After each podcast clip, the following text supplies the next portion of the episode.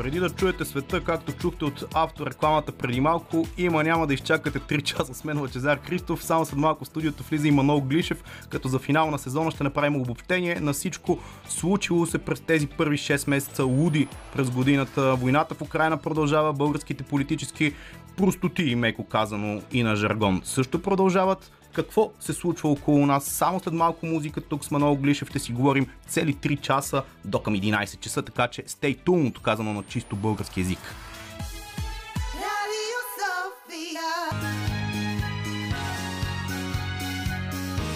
Радио София.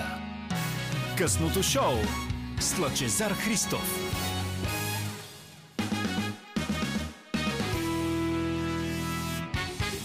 Точно 8 минути след 8, как добре се навързват нещата. In Excess с Elegantly Wasted, една песен, която няма да превеждам какво значи заглавието от английски, но до някъде добре върви в а, ситуацията, в която се случва нещата днес. А, днешното предаване е горе-долу финално като за сезона, защото това си го говорихме и вчера с колегите тук, когато правихме някакъв наш си вътрешен обзор. Сега ще се опитам да направя такъв политически за случилото се през сезона. Разбира се, това го казвам условно, защото предвид ситуацията може да имаме извънредни броеве в следващите няколко седмици, но като цяло сега закриваме този сезон на късното шоу и на мен на гости като за финал ми е Манол Глишев тук да си поговорим. С него направихме няколко доста ударни издания относно войната в Украина. Сега ще говорим и за нея. Тя разбира се беше малко така позагърбена в последната седмица, десетина дена на фона на българските особености, които се случват, но ние ще я върнем на дневен ред. Разбира се и за тях ще си поговорим.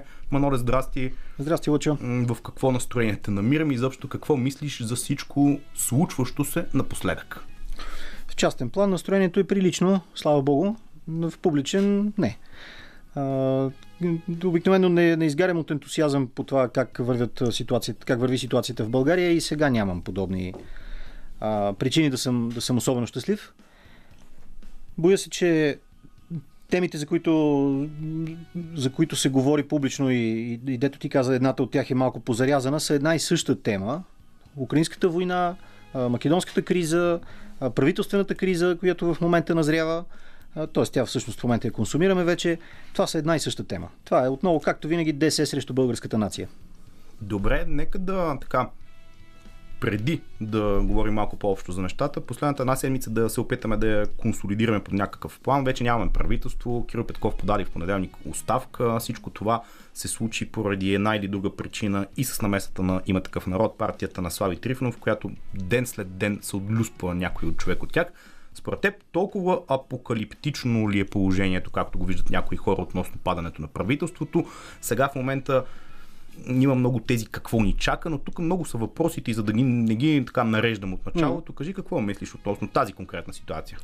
Според мен правителството падна не защото не са се разбрали за нещо друго коалиционните партньори, а защото естествено, както винаги, а, по-голямата част от партиите в Българското народно събрание са къде на директна, къде на индиректна руска хранилка.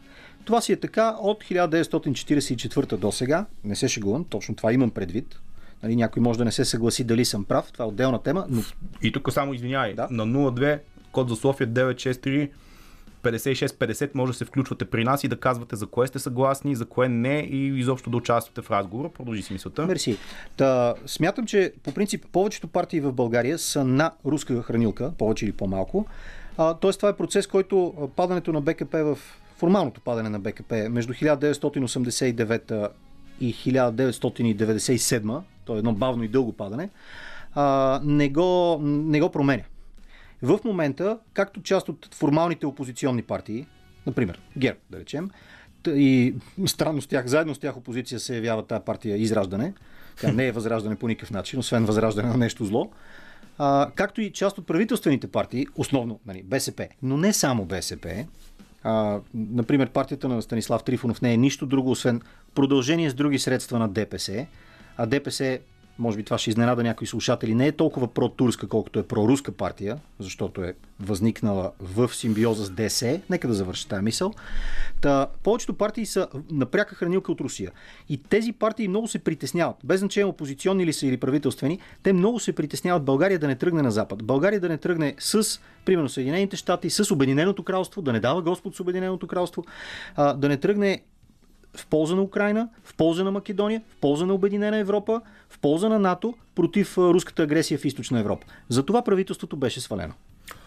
В този ред на мисли, понеже много така въпроси ми изплуват от нещата, Слушам които те. казваш, а, сега в момента се прокрадват няколко тези. Mm-hmm. Едната от които е да се състави някакво правителство под формата на евроатлантизма като идея и там партиите, които се очертават да подкрепят това нещо, са ясни. Продължаваме промяната, Демократична България, ГЕРБ под някаква форма. Те в последната една седмица така се прокрадват определено Ох, чакай да се трогна, да. моменти и нюанси, как се подават ръце и се стоплят О. някакви нестопляеми връзки. Новината тя като шега и в социалните мрежи, от които ти си блокиран. Това ще говорим малко да. по-късно.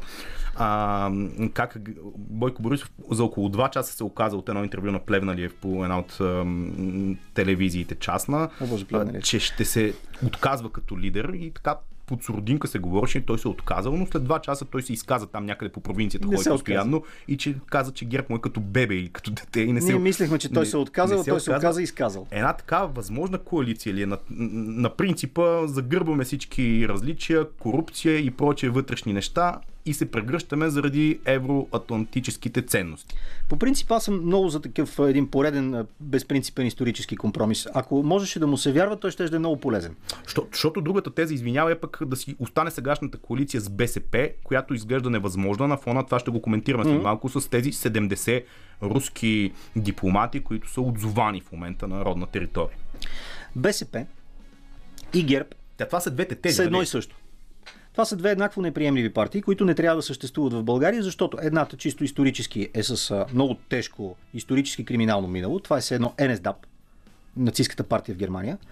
Това е БСП. БСП не е БСП, тя е БКП. И тя е правоприемницата на БКП и тя е преименувана на, на, на, на БСП някъде в 1990, ако не се лъжа, или даже 89-та към края. И това е партия, която трябва да признае пред целия български народ, че е извършила а, убийствата на хиляди български граждани и декласирането, прогонването и унищожаването на съдбите на стотици хиляди български граждани, ако не и на милиони. Така че БСП не трябва въобще да съществува, пък камо ли да участва в Народното събрание, а пък вече да управлява, това, това го забравяме директно. В смисъл, БСП е мръсна, престъпна организация, точно като германската НСДАП. И не трябва да я има. Колкото до ГЕРБ. ГЕРБ Ушким е формално евроатлантическа партия, но за 10 или 12 години тези хора натвориха толкова много разрушителни за обществото кражби, и не говоря само за кражби на пари, тези хора превърнаха некадърността в култура. Те издигнаха а, само неграмотници на управленски постове. Мисля, че кметството в София, столична голяма община, е класически бляскав, ужасяващ пример за това какви, какви мащаби може да приеме некадърността в нашето отечество, че на техен фон дори БСП почва да изглеждат по-малко страшни. Или на моменти. По Само на моменти, разбира се. Ти си представи какво е, когато нацистската партия, в нашия случай това е БСП, почне да ти изглежда малко по-приемлива от ушким евроатлантическата партия, ушким от прозападната партия, която просто се състои от лакеи, бездарници, неграмотници, некадърници, разбойници и кръци. Защото моето е такова убеждение към, и към тези две партии.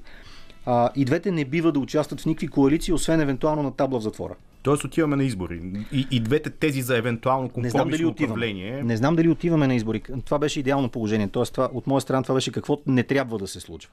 Сега какво трябва да се случи е това, което никога няма да се случи.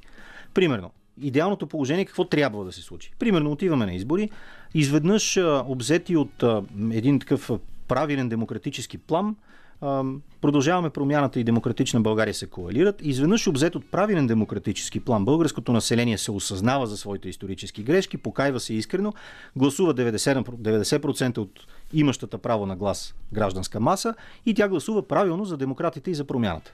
Изведнъж те имат примерно 150 депутати, или 121, но айде да са малко повече, да има буфер за отпадане, за отлюспване, за купуване от БСП, да речем.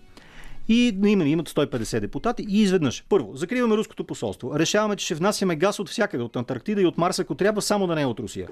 А, ще преживяваме вдигането на цените, оцеляваме. А, дори правителството намира сили в себе си да накаже национално безотговорния бизнес за спекулата му, което нали, също не е възможно, но да речем, приемаме го. Тук е доста утопично обаче звучат Казах, това неща. е което трябва да се случи, т.е. което няма да се случи. Това е фантаст... научно-фантастичният вариант Велика България в 21 век. И изведнъж България решава да се отърве от цялата си съветска техника и я предава безвъзмезно на Украина за довзривяване срещу руския нашественик. И Кирил Петков се превръща, или там, който ще е министър-председател, вероятно той, се превръща в спасител на отечеството, дигаме му паметници, децата му изучават биографията и всичко е прекрасно. Това няма да стане. А сега какво ще стане? По средата, средния вариант. Или БСП, или ГЕРБ, някои от двете еднакво неприемливи и тайно или не толкова тайно, проруски партии, въобще в никакъв случай за никакъв евроатлантизъм тук не говорим, а, наследява позицията на златен пръст или на саботьор в а, следващото правителство в рамките на сегашния парламент. Кирил Петков, който е много симпатичен, но изглежда наивен човек, а, се превръща отново в министър-председател. Всъщност той сега е такъв. Той, като си в оставка още вземаш поста, нещо Да, да. движиш така. Това е технически. Пак става министър-председател. А, има си нов партньор, който му осигурява временно мнозинство в парламента и пак опираме до въпросите къде стои България в Европейския съюз? Ще подкрепим ли Македония да влезе в Европейския съюз? Ще помогнем ли на Украина с оръжие? Ще се справим ли по някакъв начин с спекулата от национално безотговорния бизнес? Ще по някакъв начин ще се, действително ще се диверсифицира ли енергийните доставки за България? Тук отговор е, че в момента, в който България по която и да е точка застане против руски интерес, отново Златния пръст ще свали и следващото правителство в рамките на този парламент и тогава пак ще идем на избори. А дали този Златен пръст ще е на Корнелия Нинова или на Бойко Борисов, нема абсолютно никакво значение. Тези теми, които нахвърля, сами по себе си, всяка една от тях може да обхване цяло едно предаване. Да. За да завършим първия сегмент от този разговор, айде да започнем темата и след малко ще продължим за руските дипломати. Аз първо се изумих вчера, като научих новината 70 души, 70 човека. Всеки един сам по себе си. Аз се чудя тези хора, някой води ли се отчет къде работят, какво работят, Даже два отчета защо точно са 70 човека? Как- Какво изисква 70 човека да работят и каква е цялата драма относно отзоваването им? За БСП ми е ясна позицията, имам предвид, следейки политиката ми е ясно защо реагират така, въпреки че сега в момента ще кажат, че съвсем щупиха правителството, но то от една седмица си е щупено реално. Да, свърши така че това не е най-голямата драма на, на света, но 70 човека какво работят на родна територия според теб? Шпионлук. А, руското посолство, както може да види всеки гражданин или посетител на нашата столица, е едно цяло малко кварталче. То е огромно. Не, че и други посолства не са големи, но това нещо включва в себе си няколко жилищни блока. Там живеят много хора или поне има място да живеят доста. Тя си някаква цяла диаспора там. Да, това е, да, кварталче, замъче, както ще го наречи. А, то при възникването си като съветска легация през края на 40-те години е, първоначално е било на малко по-малка площ от сегашната, даже на доста по-малка и е израствало през годините. Дет се вика късмете, че оцелява градинката с гроба на Дънов в рамките на отсрещното японско посолство, защото можеше и да не оцелее.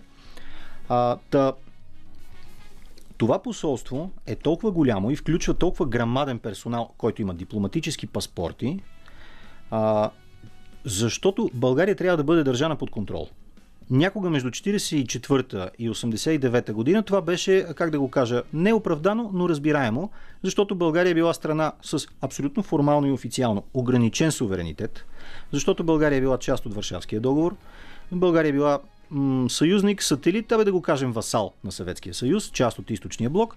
Така че тук опита на съветските другари, опита на съветските съветници, да ме извини публиката за тавтологията, е бил някакси м- неизбежен. За добро или за лошо. По-скоро, според мен, нали? за лошо, защото съм пристрастен.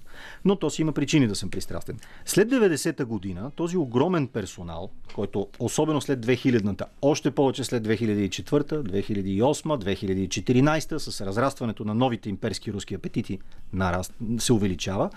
След тези последни години, персонала на руското посолство става все по-голям, по-мощен, по-влиятелен и все по-малко работещ в сферата пряко на дипломацията, а все повече в сферата на шпион лука. И това е част от причината да имаме толкова грамаден, грамаден контингент хора с дипломатически паспорти. Колко души персонал, чисто дипломатически, има нужда едно посолство? На първо място, посланник. После, трима секретари. Обикновено третия секретар е неофициалното, официално ченге на всяко посолство. После няколко аташета.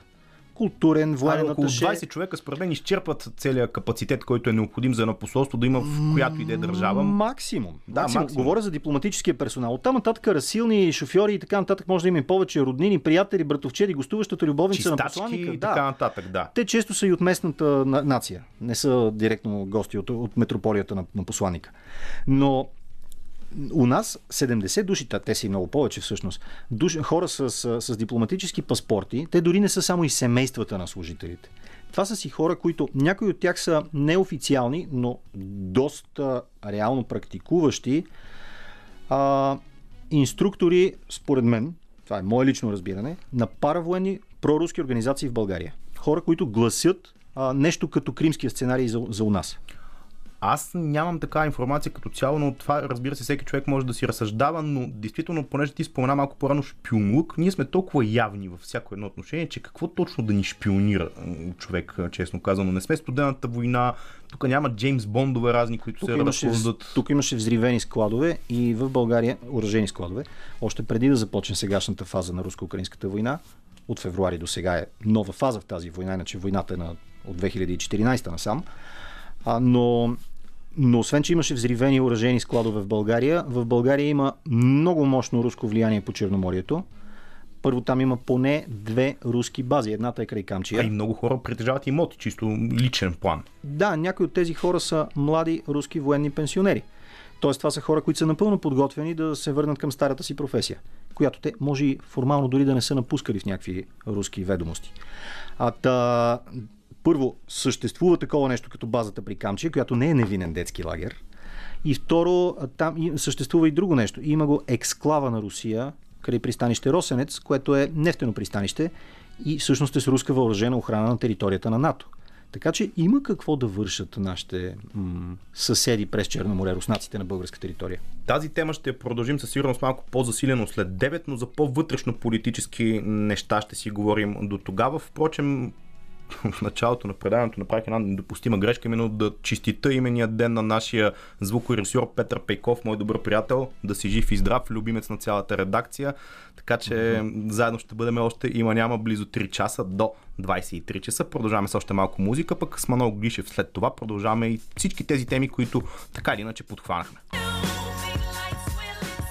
Една музикална класика слушаме наистина от моето детство, мога да кажа буквално от Jay-Z с Alicia Keys Empire State of Mind. Продължаваме тук, точно 30 минути ще станат е сега след 8 часа вечерта. Тук с Манол Глишев си говорим за неща, които даже бих казал смело да ги нарека, че просто открехнахме вратата за това, което ще си говорим следващите около 2 часа, защото много са темите, но айде да продължим още малко вътрешно политическата нишка, защото много въпроси ми изплуват. Действително много хора в момента са много развълнувани, исторически моменти се чертаят, казват как едва ли не сравняват се с много епохи от нашата история, така да ги кажем. Маноле, какво мислиш? Ти до някъде отговори на този въпрос, но сега първо ми кажи какво мислиш за съдбата, настоящето и бъдещето на Продължаваме промяната. Една нееднозначно приета партия у нас. Много хора възлагат супер много голями надежди на тях. Някои ги сравняват едва ли не с времето на Костов, а, 90-те години. Други са по-скептични, но като цяло те в момента, като че ли все пак продължават да бъдат така а, ликът на надеждата, която бори статуквото или бъркам. Не знам дали бъркаш. Аз имам двойствено мнение за тях и за тяхното поведение. Мисля, че до сега партията на Кирил Петков и Асен Василев, продължаваме промяната, не беше достатъчно убедителна, но че в нея все пак има хляб. Ам, това са хора, които може би нямат политически опит или поне до сега го нямаха. Дали имат бъдеще, зависи до голяма степен от тяхното постоянство.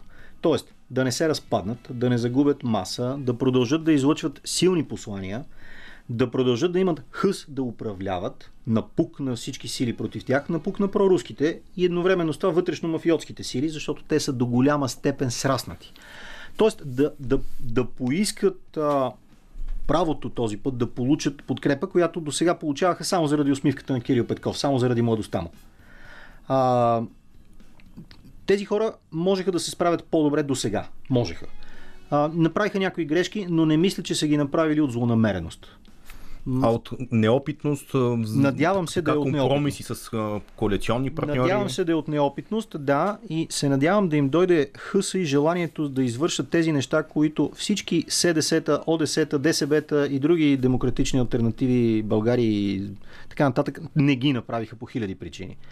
Защото в България имаме един дефицит на постоянство на желание да се връщаш отново и отново на, на, на терена на, на изборите, да ги печелиш и да ги печелиш с сигурни, сериозни, силови послания, за това, че, радикални послания, за това, че България трябва да е демократична държава, управлявана от закона, че трябва да е прозападна държава, защото интересите на българската нация, интерес, парите на българската нация са на запад, не са на изток за това, че престъпниците, без значение какъв е происхода им, трябва да се натикат през съда в затвора, за това, че институциите трябва да се прочистят от клептократи, т.е. от кръци и разбойници.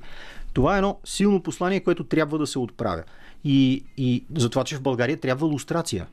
Това е важно послание, което трябва също да се повтаря. Ако за това нещо им дойде акъла на Асен Василев и, и Кирил Петков, то тогава тези хора може да имат политическо бъдеще. Да не са само танцували едно лято, а да се превърнат в това, което, което искаме да бъдат. Дали това ще се случи, не знам, защото до сега всяка една политическа надежда в България винаги е бивала а, разсеяна, отхвърлена, разочароваща, винаги е водила до, до, до поредния отказ от, от активност. Сами аз съм крайно отчаян. Не го крия. Смятам, че а ти по принцип не си точно такъв тип. Не, аз съм холерик, съм виник. Ако можех, лесно отчаиващ ако, човек. Ако можех, щях да, вероятно, вече съм оглавил някаква кавалерия и да штурмувам Народното събрание или нещо от този род. Или поне да участвам в някаква подобна авантюра. И го имам предвид физически. Защото смятам, че в България има нужда от рязка, радикална дейност против всякакви ченгета, мутри, престъпници, разбойници и други руски шпиони. Такова ми е убеждението и нищо няма да го разколебае никога. Въпросът е в друго. Може ли това да се осъществи? Този идеал може ли да се осъществи? Ще ми се да може. Дали може, не знам. М- наистина съм в много притеснено състояние в това, по, по този въпрос, защото виждам недостига на, на воля, разбиране и желание от своите сънародници. Същевременно с това обаче съзнавам необходимостта и си позволявам крехката надеждица, тя наистина е крехка, на Кирил Петков да му дойде къл в главата и да спре да е аматьор. Според теб има ли такива наченки, защото ако направим една такава ретроспекция на в началото, когато стана премьер, даже и докато беше служебен министр, тогава беше още по-усмихнат костюмар, така да се каже. Не, усмивката и костюма помагат, те не пречат. Придобили е по-политическа опитност? Какъвто и опит да придобие човек, това не бива да му пречи на публично добрия, доброто поведение. Тоест, това да, да имаш... възпитанието не е нещо лошо. Да, тоест, ако бях тръгнал да ставам депутат, ще да си махна мустаците, брадата и дългата кичара и сигурно да си сложа и аз вратовръзката, но за щастие този тъжен избор стои много далеч от мен, така че мога да си позволя да изглеждам и да се държа както си искам. Въпросът е, когато обаче м- си тръгнал да ставаш политик и вече си политик, ти си на пангара, в тигана, пържиш се, и си, в, и си министър-председател, макар и в оставка, и се надяваш пак да станеш министър-председател, тогава трябва да се научиш кой сегмент от българското население или от което и да е население по света, нали, там в която държава се намираш, такой сегмент от населението а, са твоите хора.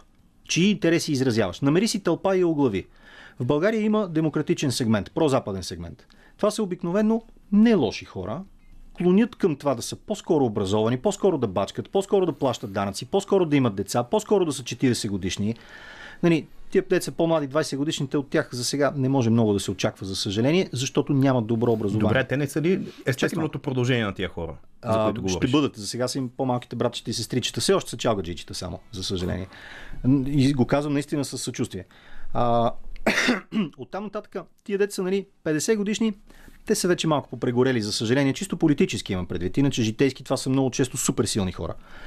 А, но тези, които са 60-70 годишни, за съжаление, повечето от тях клонят да си спомнят хубавите времена при Байтош. Дали иллюзия, дали реални, това е отделна тема, но това са хора, които гласуват за носталгии, т.е. са готови да гласуват и за Путин, ако трябва, а то не трябва. То странното е, че не гласуват само за БСП, някои си гласуват и за възраждане от ами, тези хора, за които говориш. Все пак БСП е една твърде, от гледна точка на по-радикал соцносталгиците, БСП е твърде западна и твърде мека. Нали, за мен тя е престъпна организация, но за тях тя е да. много купена нали, от Запада един вид, което парадоксално дори не е далече от истината. Белята е, че има по-нови и по-нахални шумкари, така да ги нарека Те са наистина наследници на шумкърлъка като начин на мислене и това е, да, това е, са феновете на Възраждане. Това са ще бъда много груп, но това са най-необразованите хора в България. Това са хора, които вярват в извънземни, плоската земя, Ванга и Дънов са им на, на сърце. Аз се извинявам, нали, не искам ничия религия да обиждам, но Ванга и Дънов не са път към рационалното познание за света. А, та оттам нататък се получава така, че трябва някакси да така да, да направи Кирил Петков или който там реши да седне на неговия така, да, прозападен да стол. Василев, Никола Минчев и прочие. Така, така, така, така. Ако ще и Иван Костов да се завърне на бял кон, макар че нали, това не ми се вярва да стане и слава Богу, че няма да стане. Та, ако, каквото и да се случи в вика в демократичния сектор, в синия, десния сектор нали, на, на ринга, то някакси хората, които го оглавяват, хората, които излъчват посланията, трябва да са готови да излизат на протести заедно с феновете си. Трябва да са готови да бълват много сил, силни и силови, даже агресивни послания. Един вид нас не ни е страх. Ние няма да, да се приберем по къщите, ако полицията го поиска от нас. Ние сме тук, за да вземем властта. Ние сме тук, за да не я отстъпим дълго време. Ние сме тук, за да установим най-сетне власт на, на, на закона и да проведем лустрация и да отдалечим България от Ориента, а да я приближим до богатия, щастливия Запад. Това е невероятно важно и това е нещото, което Даже нашите европейски съюзници се боят да не го чуят от нас. Но ние имаме и други съюзници. На този свят съществуват и Съединените щати. Съществува и една държава, която вече е извън Европейския съюз, но е по-западна от Запада и това е Обединеното кралство. С такива партньори ние имаме бъдеще. Поне такова е моето разбиране. Аз съм, как да го кажа, запален болен англофил в това отношение. Тук няма да добавям нищо, за да не стане Да, то е твърде тъжно, да. Но а, понеже подхвърли темата за евентуално какво предстои, Демократична България, продължаваме промяната. Според теб трябва ли на едни евентуални избори да се обединят е така пред хората, буквално преди изборите, да се знае, ние излизаме с една евроатлантическа платформа, имаме тези и тези принципи, тези и тези идеи и се обединяваме, гласувайте за нас заедно и доколко голяма част от има такива доста елитарно настроени в електората и на двете партии, особено на Демократична България, бих казал, които биха се разсърдили от такова нещо, ако бъде обявено публично. Демократична България трябва да направи следното. Да излязат всички лидери на тези коалирали се вече партии, начало с господин Иванов, този така, този човек. А, Ти и... по принцип, извинявай тук, но, но смятам, че е по темата mm-hmm.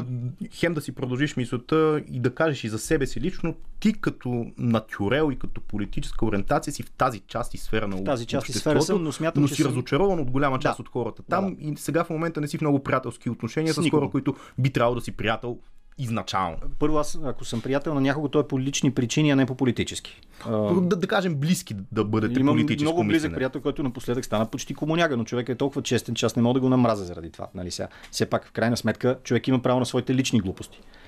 Дори и аз имам право да съм англофил, нали така? Та, тоест, не мога да възрази, когато някой честен, наивен, глупав човек стане, примерно, съветофил, путинист и така нататък. Мога само да го съжалявам искрено и да продължавам да си разговарям с него нормално на, на други теми от живота когато този човек е българин, разбира се.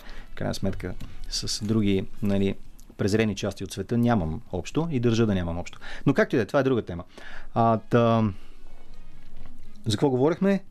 А, да, какво трябва да направи демократична България? Да. Да напише пред смъртното си стихотворение, да се облече в бяло кимоно, да вземе едно лакидзаши, един, това е един кинжал такъв mm-hmm. японски стил и церемониално да приключи със себе си. Защо? А, всъщност, това трябва да се изрази политически по по-хуманен начин, разбира се, не с а, кървави церемонии от ориенталския нали, кодекс, на воинско поведение. Те доста пъти вече го правиха в някакъв смисъл. А, по-скоро демократична България трябва да се самозакрие елегантно. Да излезат пред телевизиите националните на една хубава голяма пресконференция, да заявят, че до сега са правили само глупости и грешки. И един, един вид да предадат дясноцентристкото, модерно, проевропейско и западно послание, как да го кажа, като церемониален подарък на, на, на, на, на продължаваме промяната. След което да се разотидат, да пишат спомени и да гледат децата си.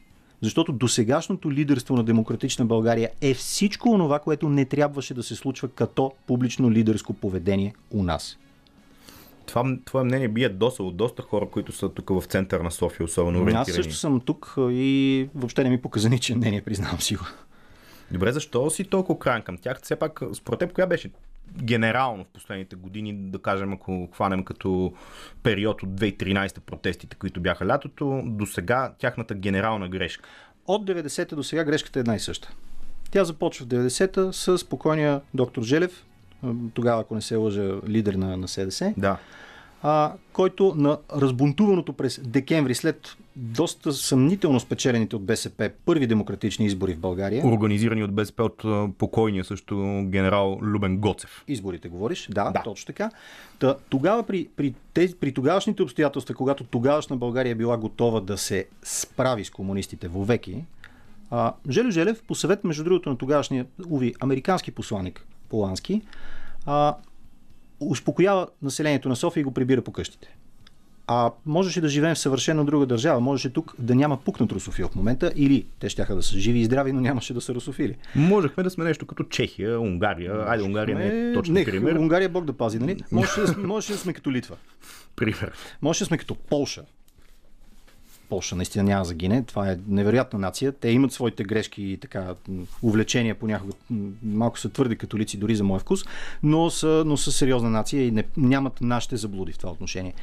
А, да, можеше да сме като Чехия, сега, може би не економически чак толкова прекрасно, но прилично, доста по-прилично. Като Харватско, като Словения, като едни, като Естония, нали, нормални, добре развиващи се държави. Избягали от сянката на изтока наистина, като говорим за морална география, такова нещо като сянката на изтока съществува и то е много печално нещо. От там нататък грешките продължават през годините. А, Филип Димитров може можеше и да не падне от власт. Но е паднал от власт. Те даже Киро Петков го сравниха с него да. по кривота. Да, да, и то в един такъв а, трагично съчувствен аспект. А то не се иска да си, да си прав. То иска се да си прав, но после иска да си победител. А, в политиката трябва да си победител или да не се хващаш с нея казусата ти може да е правилна, може да е, да е величествена, може да е ценна, може да е демократична, може да е европейска, може да си на, на, може да си на страната едновременно на правото и парите. Това е да си проевропеец в момента и да си прозападен въобще, но трябва и да печелиш, а не да губиш. Така че м- Филип Димитров не е убедителен в това отношение. Отделно от това, можеш и да не си гербаджи, защото после горкия Филип Димитров нали, на стари години малко стана зарезил, но това е То, е друга доста тема. хора могат да се кажат същото за Костов. тях. 97, 97 до 2001. Велико, формално великолепен министр-председател. Най-доброто, което се е случило на България е началото на нашия реален проевропейски път. Но не проведе лустрация. Но изтърпя мутрите да купят предприятия. Проблем.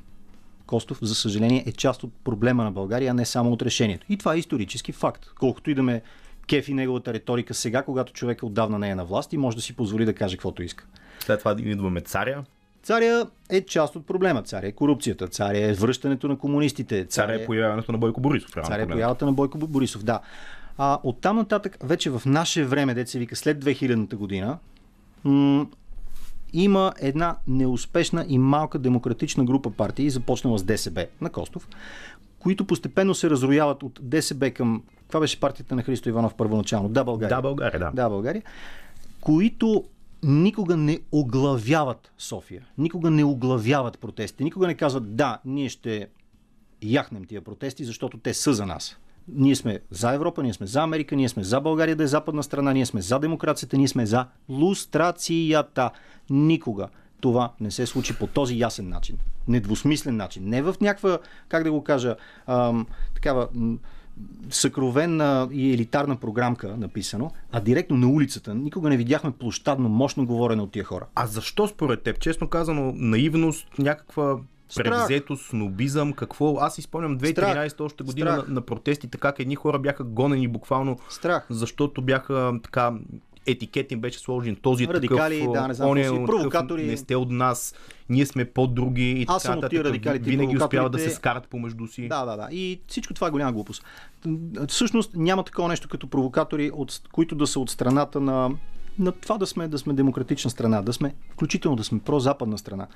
А, провокаторите обикновено са едни бръснати тъпи момчета с черни яките и малоумни погледи, които се появяват на протест, мятат камъни, с цел да привлекат а, полицията. След това се смесват в тълпата и, и хората го отнасят. И го отнасят обикновените хора, т.е. младите майки с децата.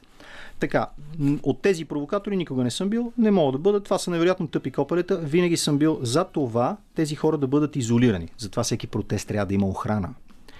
А, и винаги съм бил доброволец за това нещо. Въпросът е в друго, че демократичната кауза в България има нужда от своите мощни лидери, от своите сериозни оратори в стил Вацлав Хавел. И те понякога трябва да са готови да казват на хората, сега няма да се приберем вкъщи. Ти Вацлав Хавел, между другото, извинявай, че те прекъсвам преди 89-та година. Имаме ли ние Вацлав Хавел? М, имаме отделни честни хора. Имаме нещо, може би много. Може по- Георги Марков, де да знам. Сега, той, той е малко по-различен, но да, нещо подобно, може би. А, Не, не, тук много се отклонихме, но не, да, имаме, имаме, имаме хора мисъл. като, като човека, който скоро си отиде, един голям български герой, възрастния Дянко Марков. Ето такива хора. Имахме Илия Минев, имахме.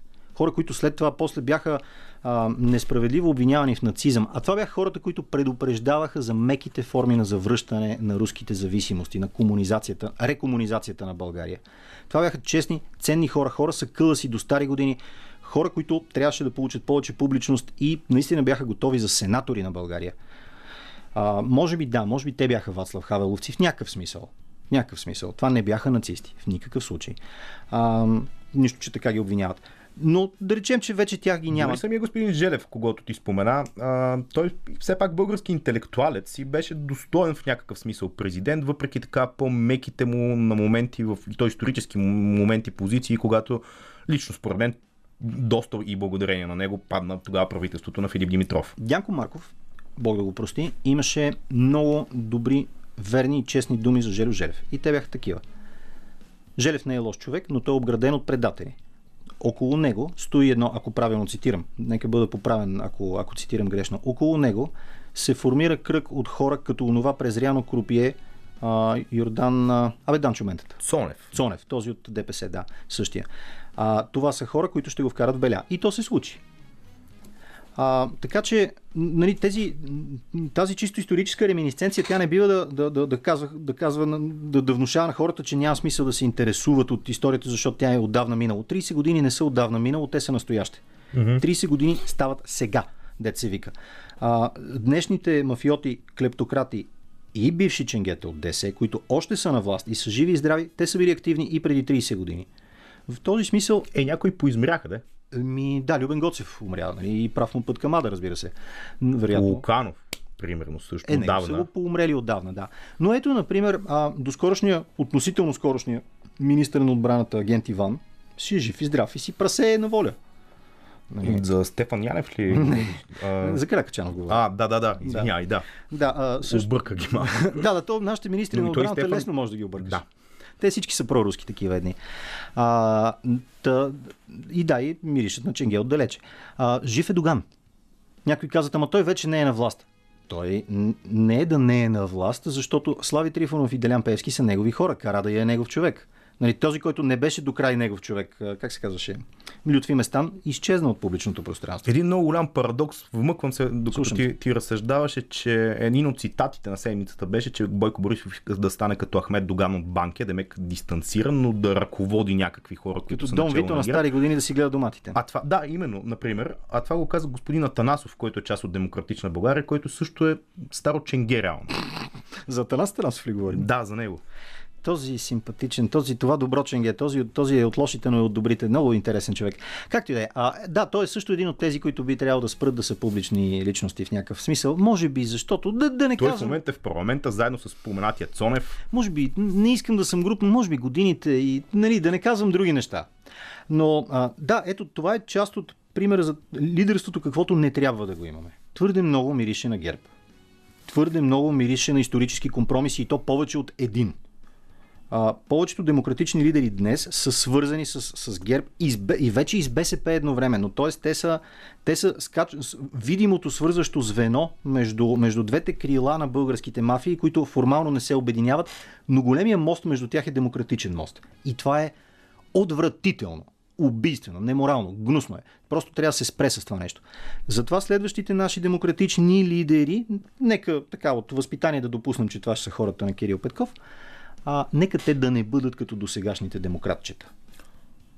Ами, мисля, че това е хубава мисъл, като за затваряне на първия част на предаването.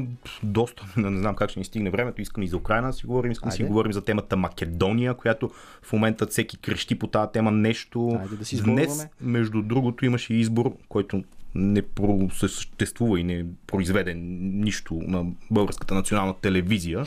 Там искал и там да кажем две думи, но това само след 9, само след малко mm-hmm. са новините по Българското национално радио. Значи след около 20 на минутки ще се чуем, защото предполагам, че и те като обзорни за деня ще бъдат доста по-дълги. Продължаваме. Чухме новините в 9 или 21 часа, както е по-научно на радио език да бъдат изразени те, както традиционно отнеха около 10 на минути с всичко най-актуално, което се случи през днешния пореден натоварен политически ден. Ние тук с Манол Гличев само след малко продължаваме темите и темата за политическия живот у нас, за Украина също ще поговорим. Преди това ще послушаме една песен, но само след малко загатвам темата е Македония. Македония, която с главни букви навсякъде се изписва записва и всеки нещо кръщи по тази тема, само след малко.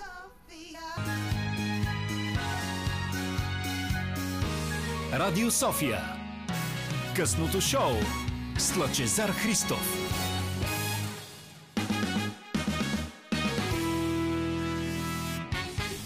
Късното шоу като за финал тази вечер закриваме сезона, както се казва. Освен мен, тук студиото е Манол Глишев и с него вече повече от час си говорим за различни неща от нашия обществено-политически живот. И сега ще засегнем и разбира се темата Македония.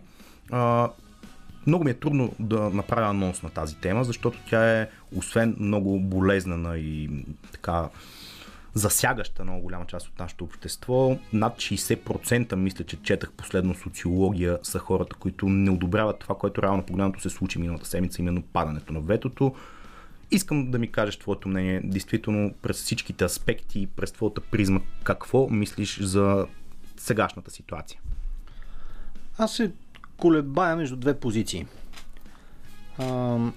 и от двете позиции изхождам от едни и същи аргументи, обаче стигам до различни изводи и веднъж съм на един акъл, друг път на друг. За мен, както и за повечето българи, а както и за част от населението на Македония, македонците са етнически българи. А, твърдо вярвам в това нещо и мисля, че няма нужда да го обяснявам. Много, дори повечето хора от Македония разбират защо българите смятаме масово така.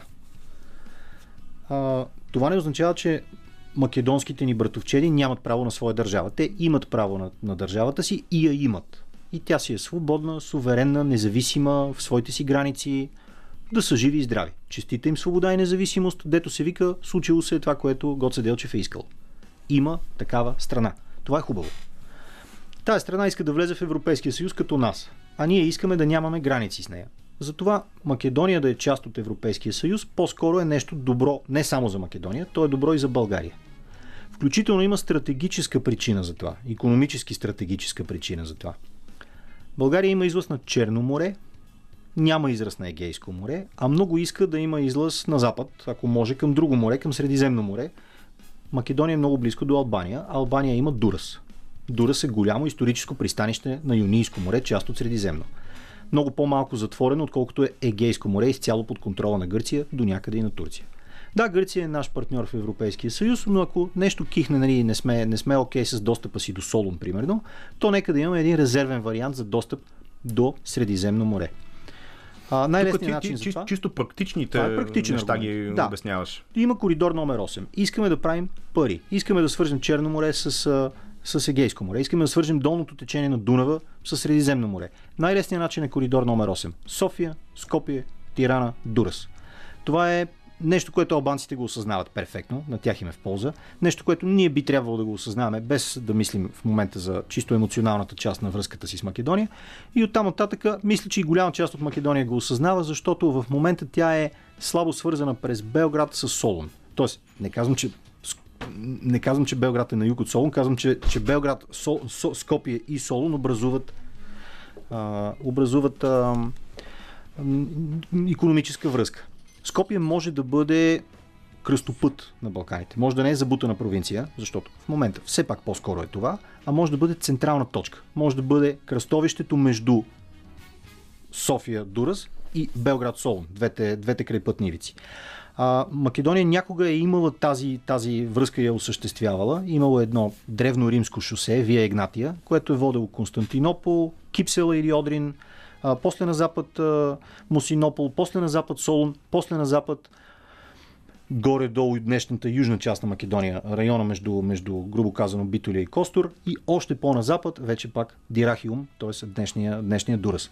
Това е важен път, е бил някога. Македония има този шанс и това е от полза за нас. Ако мислим економически, ако искаме България да има път до световните морета, да, това е много важно за нас. Хубаво е да имаме и също една железопътна линия София-Скопие. Нещо, което някога е било започнато да се строи. Но, естествено, покрай югославските штороти е спряло. Така че за нас чисто практическо има търговски интерес в това. Економически интерес, стратегически интерес. Можем да внасяме какво ли не или да изнасяме каквото произвеждаме към едно западно море. Без да излизаме на три морета, 15 океана, 6 реки и 9 планини, България може да бъде по-свързана с света. И това минава през Македония. В наш интерес е. Оттам нататък какъв е аргумента обаче? Ето, да, ти тук, каза и другата теза. А, така. Какъв ми е аргумента обаче Македония да не бъде пускана веднага в Европейския съюз, а да бъде тупка на топката и Македония да бъде бавена? Не спряна за винаги, а бавена. Македонската държава е изградена като антипод на българската. За съжаление, идеологията на македонската независимост не е просто хайде да сме си независима страна и да си просперираме в нашите граници, което щеше да е една нормална идея, за съжаление, идеологията на македонската държава е ние не сме българи. Първо, това не е вярно чисто исторически. И второ, то е доста враждебно като, като гледна точка. Безсмислено. е. Това е едно я... и бившата източна Румерия, Пловдивска и Бургаска и там Сливенска, Старозагорска област, да кажат ми ние пък не искаме да сме българи, ние сме нещо друго, ние сме румелийци. Ми не, не сте българи сте. Да, в смисъл, има и хора от други етнически групи, разбира се. Обаче, повечето македонски славяноязични християни, които говорят западната норма нали, на, на говорене, която Македонското Министерство на, на образованието пуска като македонски язик и пуска учебници за него, тези хора са етнически българи. Както и езика им да се развива, колкото и по-малко български да става той с времето, колкото по-самостоятелен да става той с времето, това все пак са хора, на които прадедите им поне до към 1918, а и до по-късно, са осъзнавали масово, че са българи. И от тук започва един проблем. Днешните македонски граждани, които продължават да осъзнават, че са българи, там в Македония биват тормозени. Това са поне няколко хиляди души. Има редица случаи, които са оповестявани в България, в които а, тамошни македонски граждани с заявено българско етническо самосъзнание са обявявани за фашисти, престъпници, тикани са по затворите и това е продължавало след 2000-та година. Това е в наше време. Това трябва да се спре. Всичко, което до сега е извършено от македонската полиция по този въпрос, трябва да се оповести, да се публикува. Всичко, което македонската държава е направила по този отбашки начин, по този въпрос, Удба е бившето разузнаване на Югославия, то не е разузнаване, то е тайната им полиция, то е да, тяхното ДС. Нашето, да. А, да, всичко това трябва да се извади на бял свят, Македония да се откаже от него и, ако обича, нашите македонски братовчеди, нашата съседна и приятелска македонска държава трябва да се откаже в риториката, в учебниците, в журналистиката си, в публичното си говорене да нарича България фашистска държава. Но това пак звучи леко утопично, защото те Аз очевидно... за личните си аргументи да, за и против. Далеч не са, според мен, на път да приемат една такава позиция и в този ред на мисли това, което се случи миналата седмица, именно гласуването в парламента на падането на ветото за членство на република, както сега се казва Северна Македония в Европейския съюз, къде ни поставя нас в положителна посока. Френското предложение, което да. много също дискутирано, не съм много сигурен така средният човек, доколко разбира какво е френското положение. Ние сега в момента в по-силната позиция ли сме или не? И да и не. Ето защо да, ето защо не. Нека да завърши само предишната да. мисъл. Да, има аргумент, много силен аргумент за Македония да влезе в Европейския съюз и той е както емоционален. Това са хора българи, които искаме да влязат в Обединена Европа. Има аргумент много силен економически, стратегически. Това е нашия път към коридор номер 8, т.е. към Юнийско и Средиземно море. Това са два сериозни аргумента. А, има и сериозен аргумент против автоматичното пропускане на Македония ей така да влезе в Европейския съюз, защото Македония продължава да образова своите граждани в силен антибългарски дух, което е вбесяващо, дразнещо и, и неверно и просто е обидно за нас. Същевременно с това има един много смешен, забавен момент. Македонците м- много мощно взимат български паспорти. Това, че те искат да са в Европейския съюз и да си пътуват дори до Германия, това, че те го искат и това нещо, означава, че тези хора трябва дори лицемерно да си признават, че са българи. Дори когато не се чувстват такива, тези хора трябва да, да дойдат пред, пред българско консулство или в българското посолство в Скопие. Или пред... Дори тези най-мразещи. Ма най-антибулгарите, най-антифашистите от Скопска 9 Скопска област трябва да дойдат в пето районно в София и да заявят от и дека сме бугари. И те си стават бугари, каквито дядовците им са били. И и получават български, български документи. Един вид ние македонците ги пускаме не в купон в Европейския съюз, а от десетилетия насам ги пускаме по единично. Тоест България какво добро не е извършила за Македония? Каквото е могла направила е. Сега, вярно е, назад в миналото има едно предателство на Георги Димитров. В 1948 има един, един кратък авантюристичен момент, в който България, подучена от Сталин, докато Югославия още не се е скарала с Сталин. Тито по-скоро. А, докато Тито още не се е скарал с Сталин, просталинска България, просъветска България, НРБ в младите си години, докато още да унищожава останките от българската национална буржуазия и въобще образована прослойка някаква, а, при едно преброяване в, в Пиринско, българските жители на Пиринска Македония, включително и българо-мухамеданите, са карани зорлем да се пишат македонци по етническа принадлежност, което е възмутително. Това е едно поредно мръсно комунистическо престъпление. И това нещо не трябва да се забравя. Ако в момента някой от нас отиде в Неврокоп, да речем, нали, сега му викаме Гоце Делчев, и се опита да, да пробута тези глупости на местото българско население, ще си изяде боя на улицата. Защото българите не даваме такива простоти да се продумват и справо. Извинявай, че се паля, но и аз съм не, малко от, да, от То всеки кръв. се пали малко или много по темата Македония, затова искам да те използвам и да си продължиш и мисълта, но да. чисто исторически да обясниш там от тези мътни години, 40-те, къде точно се корени проблема за тоталното разкъсване на български интерес спрямо Македония? И изобщо... Няма разкъсване на български интерес. Българската модерна нация се осъзнава като изградена основно върху един водещ етнос и той е български етнос. Тоест, нашия патриотизъм днес, патриотизъм днес може да включва и граждански елемент, т.е. хора, които не са етнически българи, да са добри български патриоти и да са добри български граждани. Примерно това да са нали, нашите традиционни малцинства турци, роми, евреи, арменци, нали, каквито си ги имаме, или дори нови български младсинства, имаме вече българско, китайско младсинство. Нали, у нас, в страната. Вьетнамско, примерно, Вьетнамско да. май нямаме. А, мисля, че вьетнамското кандидат младсинство бързо е напуснало страната. А, но китайско имаме още взето. Та, смешно е, но, но факт. Нали, дете се вика, може и арабско да проимаме. Може украинско да проимаме, защото в момента в България живеят украинци. Те май много не им се остава, но това ще го оставим ами, за по-друга. То разбирам ги хората. То на българите вече не им се остава в България. Какво става за чужденците? Но дето се вика, имаме и българи, и не българи в страната, които са, са български граждани или могат да станат и, и, и могат да бъдат добри български граждани. Но исторически нашия патриотизъм е изграден главно върху етническа основа. Върху това, че а, българската държава в своите млади години, от края на 19 век, от освобождението, нали, насам е искала да обедини повечето територии или всички територии, заселени мнозинствено с българи, под един флаг, в едни граници. Водила е войни за това. Не ги е спечелила. Загубила ги е в крайна сметка, за добро или лошо. За лошо, разбира се, това е скръбни, скръбни епохи в нашата история. Но някъде между 1920, грубо казано, грубо казано и 1948, грубо казано, ам, Съветския съюз осъзнава, че ако иска да изнася пролетарска революция в частност към Балканите, трябва да си послужи с страсти, които са силни на Балканите. У нас работническо-селско, кой знае какво движение развито няма или почти няма до към 1942 година. Минимум. Даже някои казват до към 10 септември 1944 го няма. Но да речем, че все пак някакво партизанско движение в България 41, 42 до 44 все пак има. Не е било като в Югославия със сигурност, Не чак, но да. но го има, да. Ако ще е няколко стотин партизани да са, но ги има. Да, действително имало и българско а, селско възстание 20-те години, септемврийското възстание. Да, има. Да, има взривена катедрала в София, нали, голямо комунистическо престъпление рано. Но въпреки тези големи политически, военни и терористични дейности на, на младото комунистическо движение на Балканите, то голямо работническо, селско, антидържавно, антибуржуазно, по-късно антинацистско в България няма. Това, което може да накара балканските хора един вид да се раздвижат в полза на великата съветска идея, а това е националното чувство.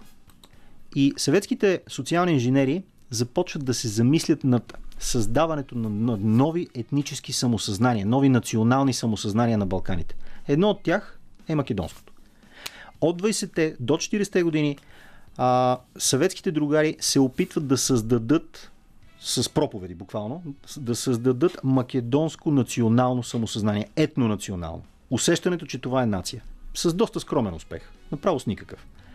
Добре, обаче от 44-5 година нататък, когато Втората световна война е спечелена от, включително от източния блок, от тогава изграждащия се източен блок, нали, от Съветския съюз, и на Балканите за момента пада сериозното влияние на съветската власт, а, след като Югославия, която се връща в предвоенните си граници, вече не е кралство, а е голяма съюзна федерална Югославска република, социалистическа при това, на власт е Тито, един стар комунист, даже може би един от малкото наистина героични комунисти в някакъв Често аспект. казано да. Да, Тито е смел човек, ако не е друго.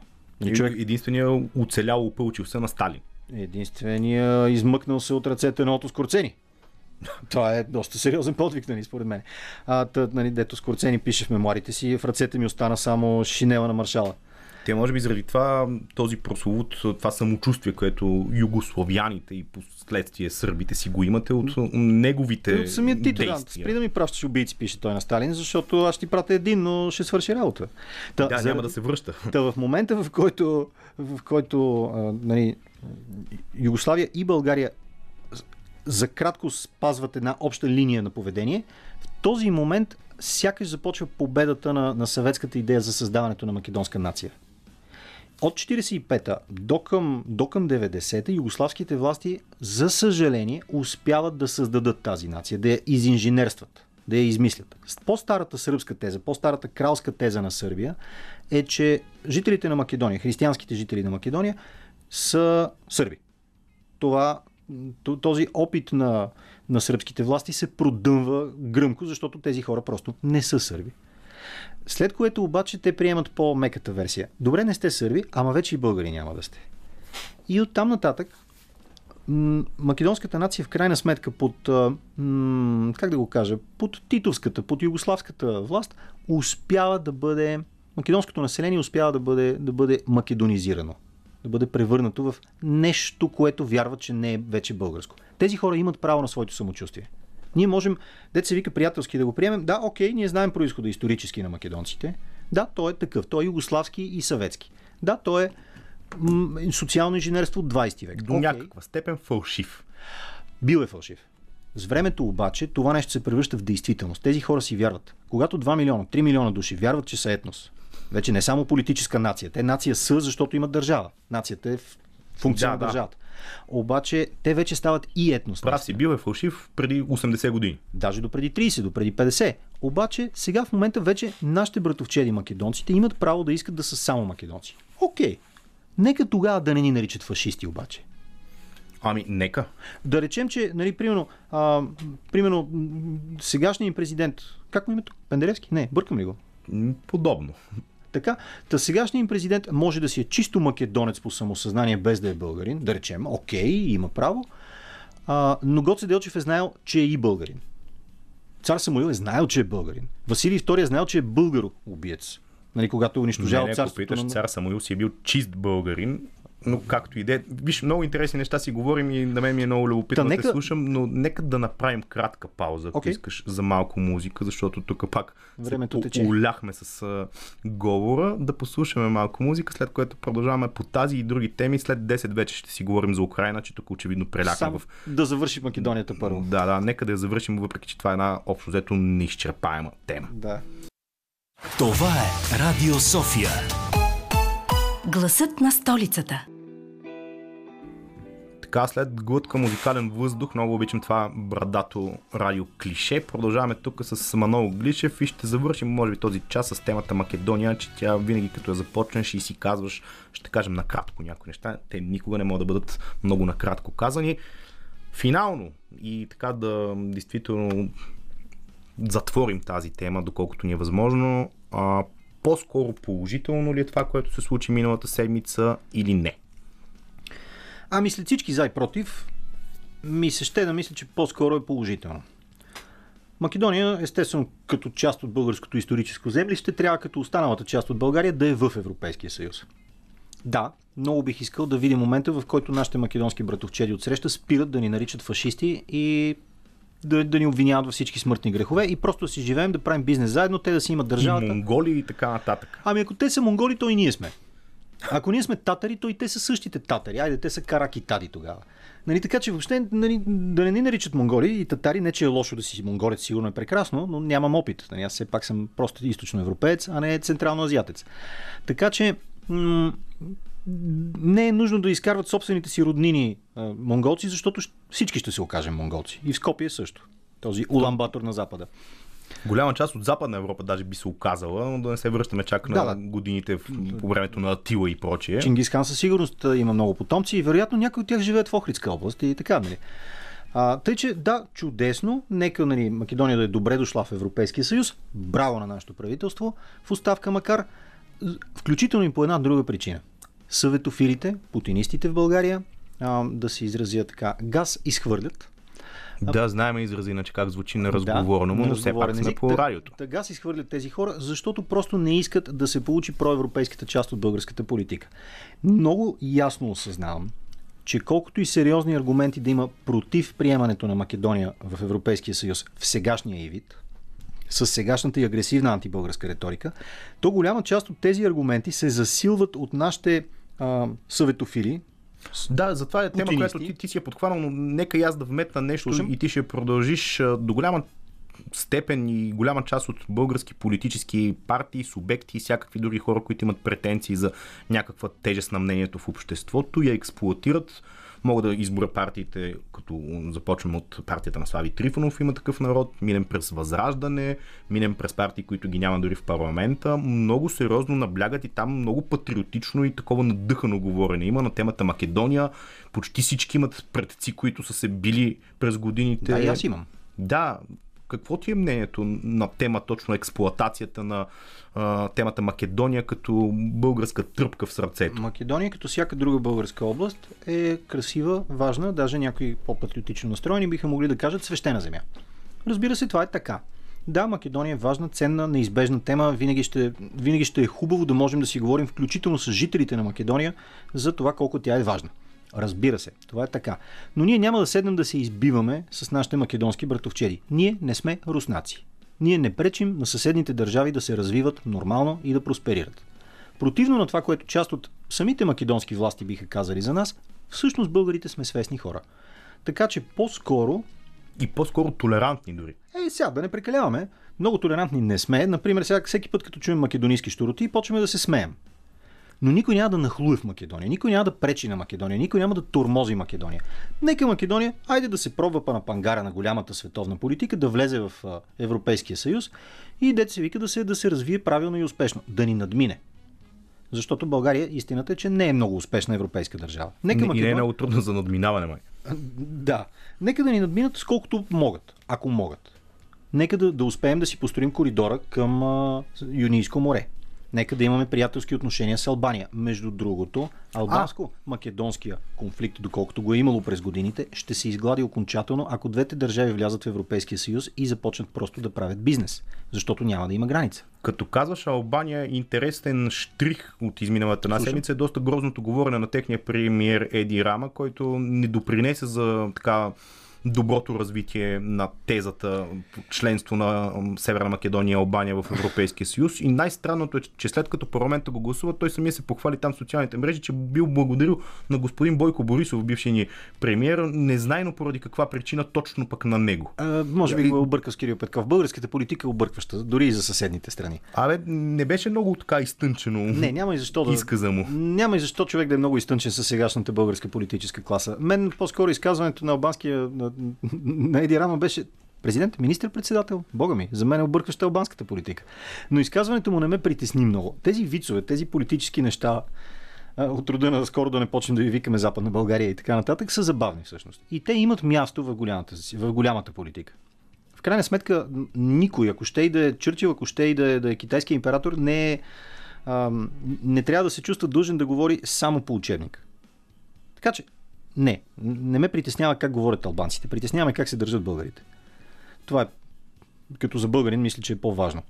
А, с Албания през годините дори сме имали нещо като един такъв, как да го кажа, едно нераз... не, неформулирано разбирателство по темата за, точно за Македония. Албанските футболни фенове имат един виц. Той е Вицов Лав. И то е Бугари от Бога, Албан... Бугари от Бога, македонци от Тита. И той е верен този лав. Така че, въобще, с албанците никакви грижи и тревоги, да се вика. А, и с техните власти. Стига всички да сме заедно в Европейския съюз, да спрем едни други да се наричаме с обидни имена, от какъвто и да е род и калибър, а мисля, че македонците в това отношение прекалиха малко спрямо България. Не е нужно да им натякваме всеки път, че са българи, след като не им харесва. В крайна сметка разбираме ги. Много българи емигрираха на Запад. Хора го правят в парламента, обаче, като господин Уви. Костадинов. А, копейки нямаме предвид. Но така му казват, не знам. Да, Той yes. веднъж се обиди в парламента, така го нарекаха и той тръгна да дръпа вратовръзката на един друг човек. И защо в парламента се много странни неща случват напоследък.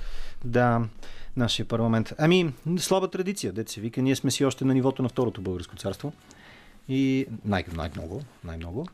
И така, но нека да приключим Македония. Да, нека най-сетне, въпреки че имам своите възражения, нека Македония да се пробва да стане европейска държава. Ама наистина да стане европейска. Да стане нормална страна, в която никой не обижда никого. Не е необходимо да бъдем наричани с обидни имена. А те, да, че са българи, да, това ние си го знаем. Толкова по темата Македония. Сега този час ще го затворим с един лек сегмент, за който няма да ни остане време след а, 10, защото тогава още говорим за темата Украина, която започнахме с него. Но днес беше избор за генерален директор на БНТ. Тотално сменяме темата Македония, но действително сега ще ни остане време за темата БНТ. Господин Кошлуков формално остава като генерален директор, въпреки че не беше избран. Гласуването беше твърде сложно, за да ви го пресъздавам сега в момента. За Венелин Петков имаше гласуване и въздържали се една брой хора. След това за Сашо Диков и той се включи в надпреварата по едно време на третото гласуване, мисля. Но в крайна сметка след три гласувания никой не беше избран, защото се имаше N на брой хора, повече от трима поне въздържали се, така че както е по закон, а те такива слухове бяха пуснати още преди, мисля, че повече от месец, mm-hmm. че така ще протече процедурата, че да няма категоричен победител, да няма категорично Да избран не се смени ръководството. човек и да и сегашния генерален директор на Българската национална телевизия да остане на поста си за вече неопределен брой месеци, никой не знае, но той ще Векове. изпълнява длъжността все още. Какво ти говори всичко това, защото ти като човек, който участваш в процесите и протестите още преди две години, енергията на 2020 преди година, голяма тук да върна само за последните две години, 2020 година, голяма част от енергията на протеста, винаги протеста минаваше и свършваше пред Българската национална телевизия с едно от исканията, освен Борисов, Гешев и така нататък. Винаги беше било и Кошлуков да и падне, господин да. Кошулуков, който за сега обаче остава. Кошлуков е много удобен. А, той има приятна биография от млади години, като един вид борец за свобода, политзатворник, едва ли не като Доган. А, колко е готин и колко е за свободата и за Европа и за Запада. Същевременно с това той фино пробутва, а ня и не толкова фино, проруски наративи в БНТ. А, това е човек, който е обтекаем, полезен, послушен, удобен, без значение дали БСП ще е официално на власт или не, без значение дали неговите работодатели от ГЕРБ ще са на власт или не, той е, как да го кажа, лицето на, на новия български застой. Едно от лицата на новия български застой. Това е човек, който не знае какво е демокрация, не знае какво е западен свят, не знае къде са интересите на България и не му пука, защото той... Парадоксално, борейки се в младите си години за демокрацията. Се, Да. Разбира се, борейки се. Да, такива удобни стари, условно ще ги нарека седесари, ги има много и те са крайно вбесяващи и зловредни. А, условно казвам седесари. А, но, и, но и не съвсем условно. Както и да е. Та, такива хора, дето са намерили в свободата, в идеята, в идеята за свобода хранилко-поилка, като Кошлуков, са много. И в радиото ги има. Само, че там са на по-директно руска хранилка. Докато Кошлуков се прави, че не е на руска хранилка. Той продължава да е много свободен. Той продължава да е някакси много седесарски. А, не намирам разлика между него и други подобни псевдожурналисти. Всъщност формата на СЕМ в момента, а, това беше един от малкото органи по времето на 6-месечното управление на Кирил Петков и продължаваме mm-hmm. промяната и цялата коалиция за тях, разбира се, която успя да обнови състава си, успя да приеме нови членове и така нататък. Там най-голямата грешка, може би, ако можем да говорим все пак за грешки, е, че си остана стария формат. Пет човека, нямаше хора, които да бъдат от публични личности, които обществото за тях да гласува. Има си квоти на парламента, на президента. Това е ясно, че са хора, които са по никакъв начин няма как да бъдат неполитически ангажирани и те очевидно гласуват за това, което квотите от чиято принадлежност им диктуват. Лучо, чел ли си романа Гепарда на Лампедуза? Доста отдавна, между другото, но съм гледал филма на Висконти, на когото съм доста голям фен. Много хубав роман и много хубав филм. Романа започва с една много приятна сцена. Не, всъщност не започва, а е по-скоро е към, към края на романа, където а, гарибалдейците, които са дошли и са произвели бе на практика революция, същото окупация на Сицилия, и са свалили старите бурбонски крале на острова и се канят да присъединят Сицилия с референдум, с, международ... с народно признание към модерното италианско кралство, към едва ли не към демокрацията, към Запада. Глас народен, даже имаше една такава партия а, у нас. Така, да свалят, да свалят корумпираната власт, да издигнат нови хора, нали? се обръщат към местния стар феодал, принц Салина, с молба той да стане сенатор в италианския сенат. Този човек би трябвало да е лоялен към бурбонските крале, той е стар нормандски благородник. А, и принц Салина казва, много е интересно всичко това. Правим огромна промяна, само и само нищо да не се промени. Ето това се случва в БНТ и това се случва в цяла България, много отпреди сега Кошлуков да си остане на пост. От 30 години насам се сваляме БКП и то никога не пада от власт. Ние все, все, все, все провеждаме иллюстрации и премахваме ДС и то все си стои. Няма мърдане. Кошлуков е част от този проблем. Боя Формално се, не. Реално да. Боя се, че ако ти задам един последен въпрос, времето няма да ни стигне до края на часа, но се опитай да бъдеш синтезиран. Пробвай. Много, е, много ще ти е трудно. Слушам. Защо лустрацията не се случи 90-те години началото, а я чакаме 30 години? Първо, защото БСП, бившата БКП, си спечели ушким честно и почтено изборите 90. Точно с цел да не се случи лустрацията. Второ, защото тук е по-интересната част – в 97 до 2001, когато всичко беше, грубо казано, в наши ръце, то не беше.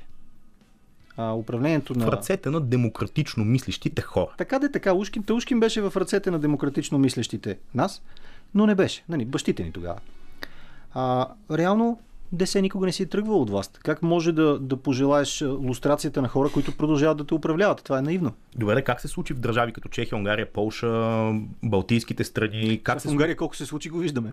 Окей, okay, да. да. за Орбан си говорихме извън ефир, той е друг феномен, но ами и в Унгария същия, до някаква степен според мен се е случило. същия начин, в който не се случи и в Русия, защото България е в много отношения политически е малката Русия.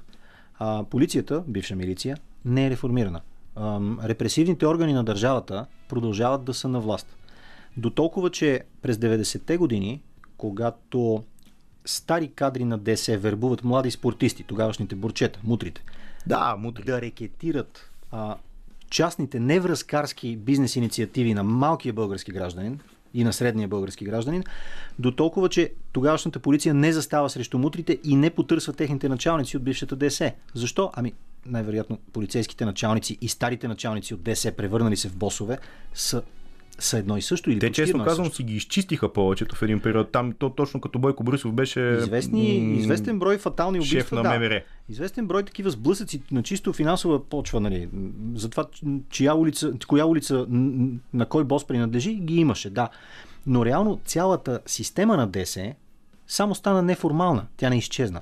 Ето за това ДС не е, не е иллюстрирана. Ето за това до днес имаме хора като агент Иван, като агент Момата, агент Николай, агент Тоя Йоня агент Сава, нали, да не забравяме Росенешките сараи. Ти спомена, между другото, и нека така да завършим този час, за българския бизнес, който не е много лоялен към актуалната обстановка. Какво имаш предвид точно? Ами, голяма част от едрите български собственици и търговци а, не са самоизградили се хора, а са хора, чието, как да го кажа, началото на техния капитал, първоначалното натрупване, първия милион, започва с куфърчетата през 90-те години. Сега, вече има династична приемственост, защото някои хора са устарели и умрели, други са били накарани да поумрат малко, но общо взето, смятам, че и до днес над 80 на 100 от едрите български собственици са хора, чието начален капитал е генериран от куфърчетата на Луканов. Тоест, раздаването на последните пари на НРБ за да, за да останат парите в ръцете на наши хора, така да се каже. Не на наши, а на 10 хора. А, оттам тези хора имат сериозна връзка, чисто търговска, с Русия. И до днес. Тъй като в Русия също на власт е бившето КГБ, нали, ФСБ в момента. И то на, на економически позиции е. В, в, в този смисъл не само няма как да се осъществи иллюстрация, но и няма как бизнеса, едрия, наистина тотално едрия бизнес, да бъде, да бъде национално отговорен, да бъде лоялен към нашата западна ориентация, която е официална, но реално не се спазва. Затова. Тук слагаме финал на втория част на предаването. Само след малко в 22 часа са новините отново. Този път в малко по-кратък формат, след което с Манол Глишев ще си говорим изцяло вече за извън български събития, именно войната в Украина. Всъщност с него започнахме преди месеци разговор именно за нея и така ще завършим сезона на предаването за тази година, след което на есен се завръщаме, но преди това естествено музика и новините. Чухме новините в 10 и мога съвсем официално да кажа, че официално съжалявам за тавтологията. Влизаме в последния част на предаването, където вече няма да говорим за Македония, няма да говорим за българска политика, няма да говорим за а, така, нещата, които се случват в българския парламент и като цяло в нашото и без друго доста разделено общество. Ще си говорим за Украина, така започнахме с Манол Глишев преди няколко месеца и така ще завършим сезона на днешното предаване, но преди това ви черпа една музикална порция Лени Кравиц тук на 945.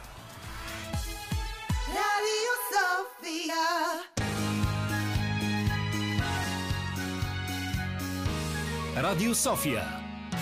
Късното шоу с Лъчезар Христов.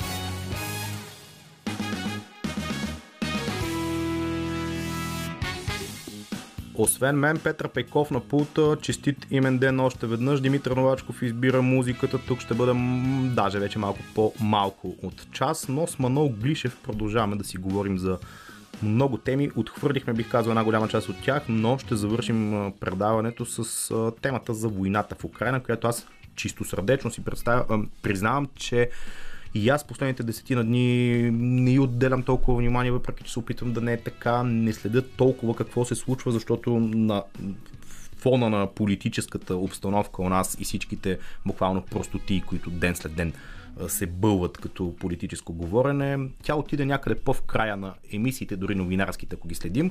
Но Маноле тип, като човек съм сигурен, че не си изпуснал темата. Какво се става в Украина в момента? Докъде стигнаха нещата? Изобщо ти имаш една такава прогноза, че ще има обрат във военните действия някъде средата на лятото. Сега обаче в момента от това, което съм гледал последно, което е откъслично, се вижда, че руската армия нахува в ам, тази част Донбас и Луганск.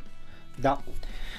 А, прогнозата, оптимистичната прогноза за, за бързи украински победи идва от един източник близък до украинския президент. Това е техният съветник Олексий Арестович, който е един от най-така, как да го кажа, оптимистичните и едновременно с това самокритични, бих казал, украински извори на информация.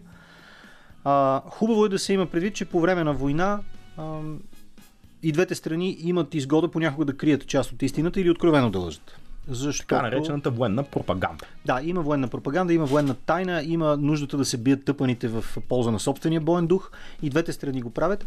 Но, а, от една страна, руската страна лъже прекалено много и непрекъснато и за всичко, защото такава е военната традиция в Русия. Много да се лъже. И това е някакъв добре известен исторически факт. Не мисля, че се нуждае от специална аргументация. От друга страна, украинците видяха, че не е чак толкова лесно да защитят родината от нашественика. Нашественика е с нисък боен дух, с ниска военна подготовка на персонала и с ниско качество и вече недостиг на офицери, както казват самите украински източници. Но руснаците първо имат много пушечно месо и те се отнасят към собствените си хора по крайно нехуманен начин, което допълнително ожесточава руските войници да се държат зле с руското, с извинявам се, украинското население под окупация. А, тоест, злобата на руския човек, на руския войник към, към украинското намерено население в завладените територии идва от злобата на руския офицер към руския войник. И това е така от, може би, стотици години. Но сега особено много си личи и това е шокиращо в 21 век. Тези хора водят война така както се е водили в 44-5 година срещу германците. Което е ужасно, защото това наистина бяха два близки народа. Вече не са близки и не могат да бъдат повече близки. Защото когато някой нахлуе в къщата ти, няма как да му останеш близък. А, да, в момента има сериозно руско напрежение. Т.е. то не е, как да го кажа, сериозен руски натиск. Опит за, за завършване на войната, опит за спечелване на войната. При Киев се провалиха. При... Те се провалиха при Киев още в началото на самата да. война. Сега какво говорим? При, Сум, по, при Суми и Харков успех? се провалиха. Не казвам успехи, казвам натиск. А, това, което руснаците правят в, в източната част на Украина, в, горе-долу между Азовско море и фронта, който завършва на юг от Суми. Слушателите би трябвало да имат карта нали, някъде. Деца вика в интернет, в Google ами да, да, пълно с карта на Украина. Знам, се... да. Та, движението в източната част на Украина, частта на Украина, която е издадена на изток от частично окупираните от ушким сепаратисти, реално от руски военни, Луганска и Донецка области, на запад, а, се превърна в опит да се прекърши украинската отбрана. За сега той не е успешен и мисля, че няма и да бъде успешен, но си личи мощта на натиска. Руснаците, освен с много пушечно месо, разполагат и с няколко много подли а, тактики. Една от тях е да се отнасят към окупираното население като към свои граждани. Това не е добре. Окупираното население си е окупирано население и то би трябвало просто да стои на страна от военното усилие. Но руснаците се опитват да раздават руски, руско гражданство, да въвеждат на места руска валута и също така да включват местната младеж от мъжки пол в руските военни сили. Тоест те се опитват да превърнат украински граждани под руска окупация в руски граждани, които се бият за страната на Руската федерация. Това е същевременно съпроводено с отвличане на украински граждани на руска територия и заселването им в пустеещи руски области. Това вече се нарича геноцид. Още повече, когато става дума за деца.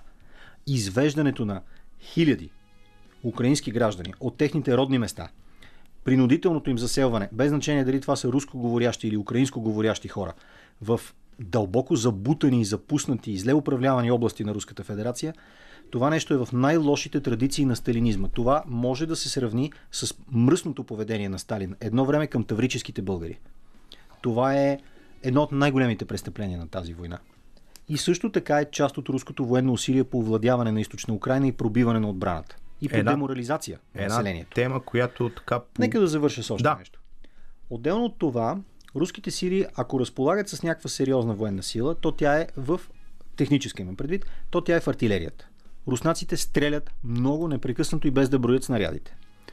А, дете се вика, друго може да нямат. Танковете им може да са скапани. Ей, във въздуха, разбира се, имат предимство. Дали имат и доколко го имат и до кога го имат е отделна тема. Не съм военен експерт, но едно е сигурно, че артилерия имат и я ползват щедро. Щедро в кавички, разбира се. А, това, което те правят с, с безмислени цивилни цели, отново е първо разхищение, второ е престъпление.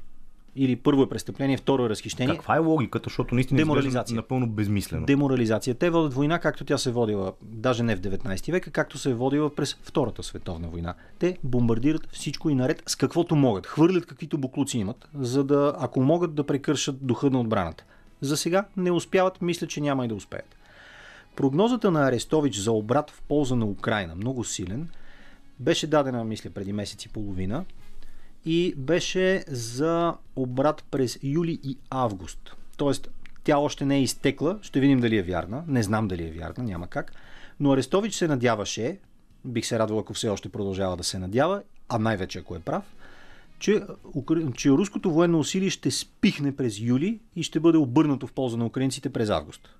Дано това да е така. Ще разберем дали е така, защото ситуацията в момента е точно толкова сложна, ако не и по-страшна, отколкото беше в района на, на, на битките за Киев. А, в момента руснаците действително напредват. Един от градовете, които се отбраняваха, Северодонецк, украинските военни сили се принудиха да го отстъпят, защото града беше 90 на 100 разрушен, точно като, като Мариупол. Да.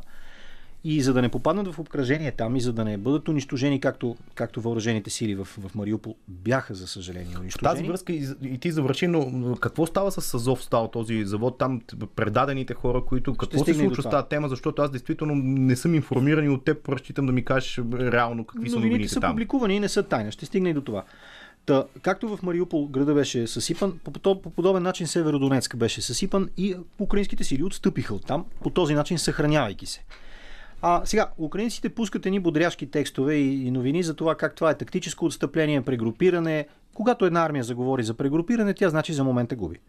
В момента украинците не са в добро положение. А, защото до, до голяма степен оръжените доставки, обещани от западноевропейските сили, много се мутаят страните, които най-много действително, обективно, реално помагат на, на украинците, това са на първо място Съединените щати, това е ясно, тук спор няма, включително с разузнавателна информация, сателитна информация, включително с оръжие от най-различен род и калибър. Полша помага много. на, на украинската страна. Това не е някаква тайна. Поляците се гордеят с това. А, Литва се опитва да помага със своите неголеми, скромни сили. В крайна сметка Литва, Полша и Украина са трите страни на някогашната Жич Посполита. И това е, там има една възхитителна международна лоялност между стари съюзници и приятели. Деца вика поданици на една някогашна двойствена, двойна корона. И аз така, желая им успех. Наистина съм пристрастен и по тая тема, включително и по лични причини, но така, това е друга, друга работа. А, за момента украинците крепят отбрана, но не успяват да преминат в сериозно контранастъпление. Това, което успяват да направят като успех срещу руснаците, първо е унищожаване на голям брой руски офицери. Руската армия закъсва поради липса на офицери. Да, войната е време, което за обикновения войник може би е време за повишение, но е време също така и за голям личен риск. А, отделно от това, украинците успяват не само да, да, да разчистват офицерския състав на противника си, на нашественика, а, украинците успяват много бързо да вкарат в употреба различните типове оръжие, които, които получават все пак от съюзниците си, основно от американци и поляци. В, това, в този смисъл е изключително грозно и жалко, че България не успя да даде старото си съветско оръжие на украинците, за да го използват те по предназначение срещу старите чугунени съветски кратуни. А, това ще доведе съответно до невъзможност България да се превъоръжи с модерна натовска техника, защото, както казва един от авторитетите в тази област, а, Калин Димитров, български офицер, който резервист всъщност, който работи заедно с украинците в момента, а, докато ние не разчистваме складовете от стар съветски буклук, а, оправданието против превъоръжаване на българските сили ще бъде ми ние това си го имаме. Така че България пак извърши грешка, глупост, включително на границата на престъплението. Но това е така, мое частно разбиране по темата. Във всеки случай украинците, дори и без безценната българска помощ, крепят фронта. Дали Арестович ще излезе прав и дали ще направят бърз обрат, това е друга тема. Надявам се да могат, но не знам. Едно е сигурно. Това, на което различни европейски примиренци, различни чемберлейновци са се надявали, а именно... Тук да много хората, които трябва да поглеждат към география, да поглеждат към някои исторически, ако не знаят кой е Чемберлейн. Чемберленското поведение е поведение базиращо се на, на, на нормите на Невил Чемберлейн, който в началото точно преди началото на Втората световна си е въобразявал, че може да постигне разбирателство, да. разбирателство с Хитлер. Та съвременните наследници, духовни наследници на Чемберлейн в Западна Европа, специално в Германия, до някъде и във Франция, са хората, които смятат, че, че Украина, ако се разбере по някакъв начин чрез трети страни с Русия за евентуални териториални отстъпки, а, би могла да постигне мирен договор с Русия. Това е наивно и грешно. Не само, че е морално грешно, то е физически грешно. То няма да се случи просто. Русия няма да се, да се съгласи на мирен договор с никакво съществуващо украинско правителство, освен ако то не е назначено директно от Путин. Затова украинците много правилно казват, не, ние не можем и няма как и не желаем да сключим примирие, което ще бъде нарушено. Ние желаем да си спечелим обратно териториите до старата държавна граница от 90-те години от преди руското нашествие. Точка. И в това отношение Америка, Полша и Литва подкрепят. А... Впрочем, Хенри Кисинджер изрази една противоположна на твоята теза, че трябва да се търси някакво споразумение. Той малко чембърленски на стари да. години се държи, въпреки че той е попрехвърлил и 90-те, ако трябва да бъдем. Кисинджер честни. казваше същото и в 14-та година. Аз имам много ясен спомен, че съм писал тогава в блога си коментар за тогавашно изказване на Кисинджер. Кисинджер разсъждава в термини от студената война, които са точно за сдържане на, на сфери на влияние. Сферата на влияние като морален концепт е не само устаряла, тя е дълбоко неморална. Тя изключва възможността на отделни нации да избират своя собствен път. Кисинджер не мисли за нации, той мисли за империи и за техните сфери. Да. В този смисъл Кисинджер е абсолютно на същото интелектуално и морално ниво, като съветските мислители и като, като, като съвременните руски стратези, които пак са съветски. Е, не, аз все пак смятам, че човека е на възраст и при него не можем да, да бъдем крайно взискателни, колкото и голям дипломат и мислител да е бил през годините. Сега... Той не си е сменил мнението. Това е старото му мнение. Да, на, на тези години трудно се сменя. аз ти предлагам тук да направим да, кратка пауза за още музика и тук вече тотално ще финализираме нещата Айде. с обобщение на всичко, за което си говорихме до този момент. Нека да чуем една песен слушахме малко музика и вече с Манол действително ще финализираме някъде този труден за обобщаване като цяло разговор, защото през доста теми преминахме, но нека да продължим за Украина още малко. Наближава 10.30 вечерта късно време. Надявам се не сте изморени от този целият разговор с многото препратки и така нататък. Но какво става с бойците от Азов Стал, които ги коментирахме преди време, защото ми се струва, че като поучумят темата, аз поне нямам чак толкова много информация. Голяма част от хората, които се предадаха в момента са в как да кажа, руски плен, може би звучи малко драматично, но, но истина. е буквално така. Да, чух такива много неприятни информации, прочетах по-точно, че руснаците искат да ги третират като нацисти, фашисти, да ги съдят, да бъдат разстреляни тези хора а, със смъртни присъди, нещо, което звучи доста тежко, но така ли е и защо какво е положението? А, първо, украинските войници от а, някога батальона, после полка, не съм сигурен дали има други, други обозначения на тази военна част. Тези са основните. Азов. Да. А, започнаха своето, своето съществуване още през 2013-14, 14, когато беше първата руска атака срещу Мариупол. По време на началото на сегашната война, през 2014 година, когато едновременно имаше а, руска окупация много бърза на полуостров Крим и едновременно с това нашествие в на ушки местни сепаратисти, реално необозначени руски военни в Донецка и Луганска област, имаше един още тогавашен опит за нахлуване покрай брега на Азовско море на югозапад към Крим, за да се свържи Крим по суша с другите окупирани от Русия райони. Мариупол е град, който стои точно на пътя на това движение. Тогавашната малка въоръжена група на Азов, които тогава мислят, че започнаха като паравоенни, разбира се, украински националисти, а, успя да организира отбраната на града с помощта на малко на брой военни, с помощта на полиция, с помощта на цивилни, но спортни и така физически годни хора. И те отбраняваха Мариупол успешно. От тогава Русия ненавижда първо батальона, после полка Азов. В и резултат... до някъде заради това му беше лепнат този етикет на неонацисти и прочее. Сега, всеки а, човек, който е как да го кажа, склонен към това да се включи във военна или паравоенна организация в своята страна, е възможно да има силни националистически разбирания. Без значение дали определям това като добро или лошо. Това често е така чисто психологически. Хората, които са, как да го кажа, смятат а, военната слава и военната функционалност на своята родина за нещо важно, са хора, които обикновенно са националисти. Това е нормално, естествено, чисто психологически.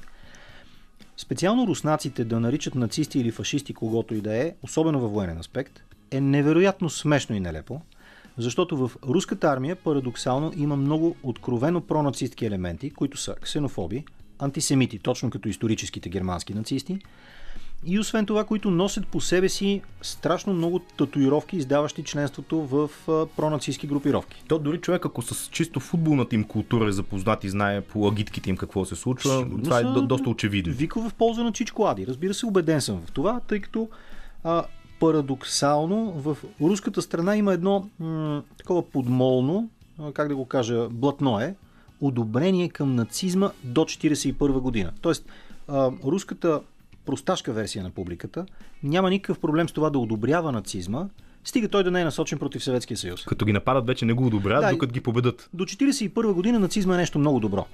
От 1941 от руска гледна точка нацизма става внезапно лош, защото Чичко Ади спира да се разбира с Чичко Сталин. И Ади, имам предвид Хитлер. Та, като казвам чичковци, Мисля, това, е, това, е, това е сатирично, да. да. А, надявам се да са схванали, но нарочно го казвам все пак, за да е ясно. Така че от 14-та година до сега руската страна страшно много ненавижда Азов като военна част, която, макар и започнала като паравоенна, се превърна в действително редовна част от украинската армия. И то силно боеспособна и мотивирана част. Когато започна новата фаза на войната сега в 2022 година, Мариупол пак беше подложен, знаеш, на унищожителни атаки. Самия град беше почти изравнен с земята. Това е един Дрезден, който не трябва един ден, както в бомбардировката на Дрезден историческата, а трае седмици, месеци. А, в резултат един, един процъфтяващ красив пристанищен град се превърна в лунен пейзаж. Много хора загинаха. Много цивилни, невинни хора загинаха. Да, действително, базирания в, в Мариупол бивш батальон после Полказов се превърна в ядро на отбраната на града и тези хора извършиха военно чудо. Тези хора успешно защитиха термопилите. Ако украинската армия беше успяла да пробие до тях, най-вероятно и завода нямаше да падне. Тези хора, освен това, в каквото и да са обвинявани, каквито и да е ушким пронацистски чувства и така нататък, да бъдат обвинявани, те са на подчинение на украинския президент, който етнически е еврейн. Не можеш да наричаш хора които работят заедно с или за човек, който е етнически еврейн. Ако някъде има антисемитизъм, то това е в руската страна. Тези хора мразят всякакви младсинства, включително евреи, нищо, че са многонационална империя. Така че нека руснаците да не се правят антинацисти. Това, което азовците извършиха, беше нечуван, безпримерен акт на героизъм. Тези хора се биха като, като лъвове. Това беше Аженкур. Това беше защитата на Шипка. Това беше не знам, спомни си всяка една битка в историята, в която малцина са се били срещу мнозина и са ги държали дълго време. Аз наистина се вълнувам от това, което тия хора направиха. Те се биха като леонит на термопилите срещу сганта на Ксеркса. И това е истина. Но загубиха, защото украинската армия не успя да пробие и да ги оттърве. Тези хора бяха може би в един момент осъзнаха, че не могат повече да продължат да се съпротивляват. Може би са осъзнавали, че могат да се съпротивляват, но украинското командване разчиташе да успее да ги да бъдат пропуснати с рейсове до украинска територия, украинско държавна територия, защото и Мариупол е Украина. Може би са вярвали, че ще има размяна на пленници. Така или иначе резултата е, че в един момент, дали по заповед, дали, дали, дали самостойно, дали като комбинация от разговори между тях и по-високото украинско командване, но оцелелите азовски защитници на завода Азов Стал в вече превзетия Мариупол се видяха принудени да се предадат на, руски, на руското командване. Направиха го. Отношението към тях, за съжаление, не е като към военнопленници. Тоест тези хора не са държани някъде далеч от фронта, а, разоръжени и с едни бедни, но нормални условия за, за оцеляване. Тези хора са смятани от руската страна за военнопрестъпници и нацисти, което не е коректно от, от руска страна. Това е нарушение на всякакви закони и правила на войната, а войната има закони. И заплахите за тяхното физическо оцеляване са огромни. Руската страна е напълно способна не да ги избие директно като кучета, което всъщност тя може би иска да направи, но по-скоро няма да го осъществи така, но е способна да ги разпръсне с разни безобразни лагери заедно с руски криминалци и с цялата си безобразна територия. Дет се вика, грубо казвам, да ги прати в Сибир. Това е стар руски и съветски обичай политическите затворници да се изпращат при криминалните престъпници. С цел криминалните престъпници да убиват по унизителни начини политическите затворници. Нека никой да не се съмнява. Украинските войници от военната част наречена Азов, които защитаваха Мариуполския завод Азов стал до последно, попадайки в руски плен, биват смесвани с руски криминални престъпници и изпращани в деца вика зад полярни колонии. Това е просташко, а, в, най-слабо, в най-слабия смисъл казано. Това е криминално престъпно отношение на руснаците към законни военнопленници. В една незаконно провеждана от Русия война без повод. И не е ясно, когато войната бъде приключена, аз се надявам тя да приключи с тотална украинска победа над руския А именно и така да завършим. не се, не, как да го кажа, не очаквам много добра съдба. Надявам се тези от тях, които успеят да оцелеят, да успеят и да се върнат в Украина и да разкажат какво са преживели в Русия. Но тези мъже, това са герои, това са, как да го кажа, това са защитниците на Европа. Много сложен въпрос, но накъсо. Как очакваш да се развият нещата следващите месеци и кога да завърши цялото това безумие? Разбира се, всички стискаме палци да завърши по позитивния начин, именно Русия тотално да бъде изтласкана извън територията на Украина и да има някакви след това международни а, съдебни процеси, както се казва. Нямам прогноза. А, всеки, който даде прогноза сега, най-вероятно греши. Надявам се, не мога да кажа, че очаквам това да стане, но се надявам или през лятото, или през есента, ако вярваме на Арестович, а, действително да се стигне до някакъв обрат във военните действия. Това е крайно необходимо за цяла Европа, а и не само за Европа. Надявам се да може да стане така, защото украинската армия, въоръжена с американски, полски, литовски и всякакви други по възможност оръжия, да успее да отблъсне нашественика от своя територия. Може би това означава обаче, че военните действия ще продължат още месеци. И след като руските сили евентуално бъдат отблъснати от украинска територия, и тук имам предвид включително и полуостров Крим, на руското командване да му светне, че не е способно на второ настъпление. Защото тук нещата опират включително и до психологията на руския генералитет. В този момент обаче при руснаците би се стигнало до вътрешни сблъсъци. Тогава може би има шанс, може би казвам, всичко това е дълбока спекулация от моя страна, Той има спекулация, че Путин е болен и така нататък. Той май наистина е болен, но, но, но се надявам да се стигне до промени в върховното командване и управление на Русия тогава. с каква би била евентуалната цел на такива промени.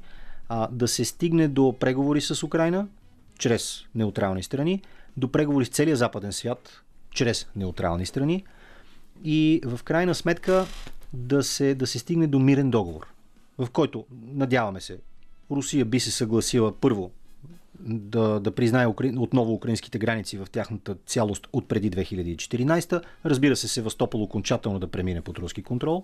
Извинявам се, дълбока грешка от моя страна, да, да мине под, под, под украински контрол. Под украински, за втори път нарочно подчертавам. И след това евентуално да се мисли и за репарации от руска страна за, като цена за връщането на Русия в световната финансова система. Защото престъпленията, които Русия извърши към, към украинския народ, са толкова грамадни, че те не могат да минат безплатно. Освен всичко друго, Русия трябва да отговаря за. Руските управление трябва да отговаря за преселването, принудителното преселване, включително и на деца от Украина на руска територия, т.е. за реално извършен геноцид. Отделно от това трябва Русия да отговаря за спрените доставки на украинско гориво и специално пшеница, която също е стратегически ресурс за целия свят, тъй като Украина е една от житниците на света. И репарациите, които Русия трябва да плати, ще са толкова големи, че вероятно биха довели до, до сътресения вътре в самата Русия, въпреки евентуалната смяна на властта там. Тоест, това е, нещо, това е сценарий, който е оптимистичен от моя гледна точка, но не знаем първо дали ще се случи, второ кога ще се случи и трето дали въобще има условия, при които руското командване да се съгласи на тези условия. Тоест ние не знаем какво ще стане. Маноле, темата е много дълга. Аз ти благодаря за участието. Три часа почти не ни стигнаха, но разговорът търпи продължение. Ще го продължим есента в такъв случай. Да се надяваме до тогава нещата да са придобили някакъв по-позитивен развой и да се надяваме, че есента като се видим, защото сега аз ще ви кажа и накрая на предаването, че предстои летния сезон, когато два месеца сме в пауза и няма да ни слушате всяка вечер, но есента ще се чуем да сме живи и здрави и бодри така в нов тон. Манол Глишев, поет, историк, обществено активна винаги лично с мнение по всички тези mm-hmm. теми. Надявам се да било интересно. Ще може по-късно и в интернет да чуете този разговор в рамките на следващите няколко дни. Продължаваме с още малко музика до финала на предаването само след малко. Благодаря ти. Радио София.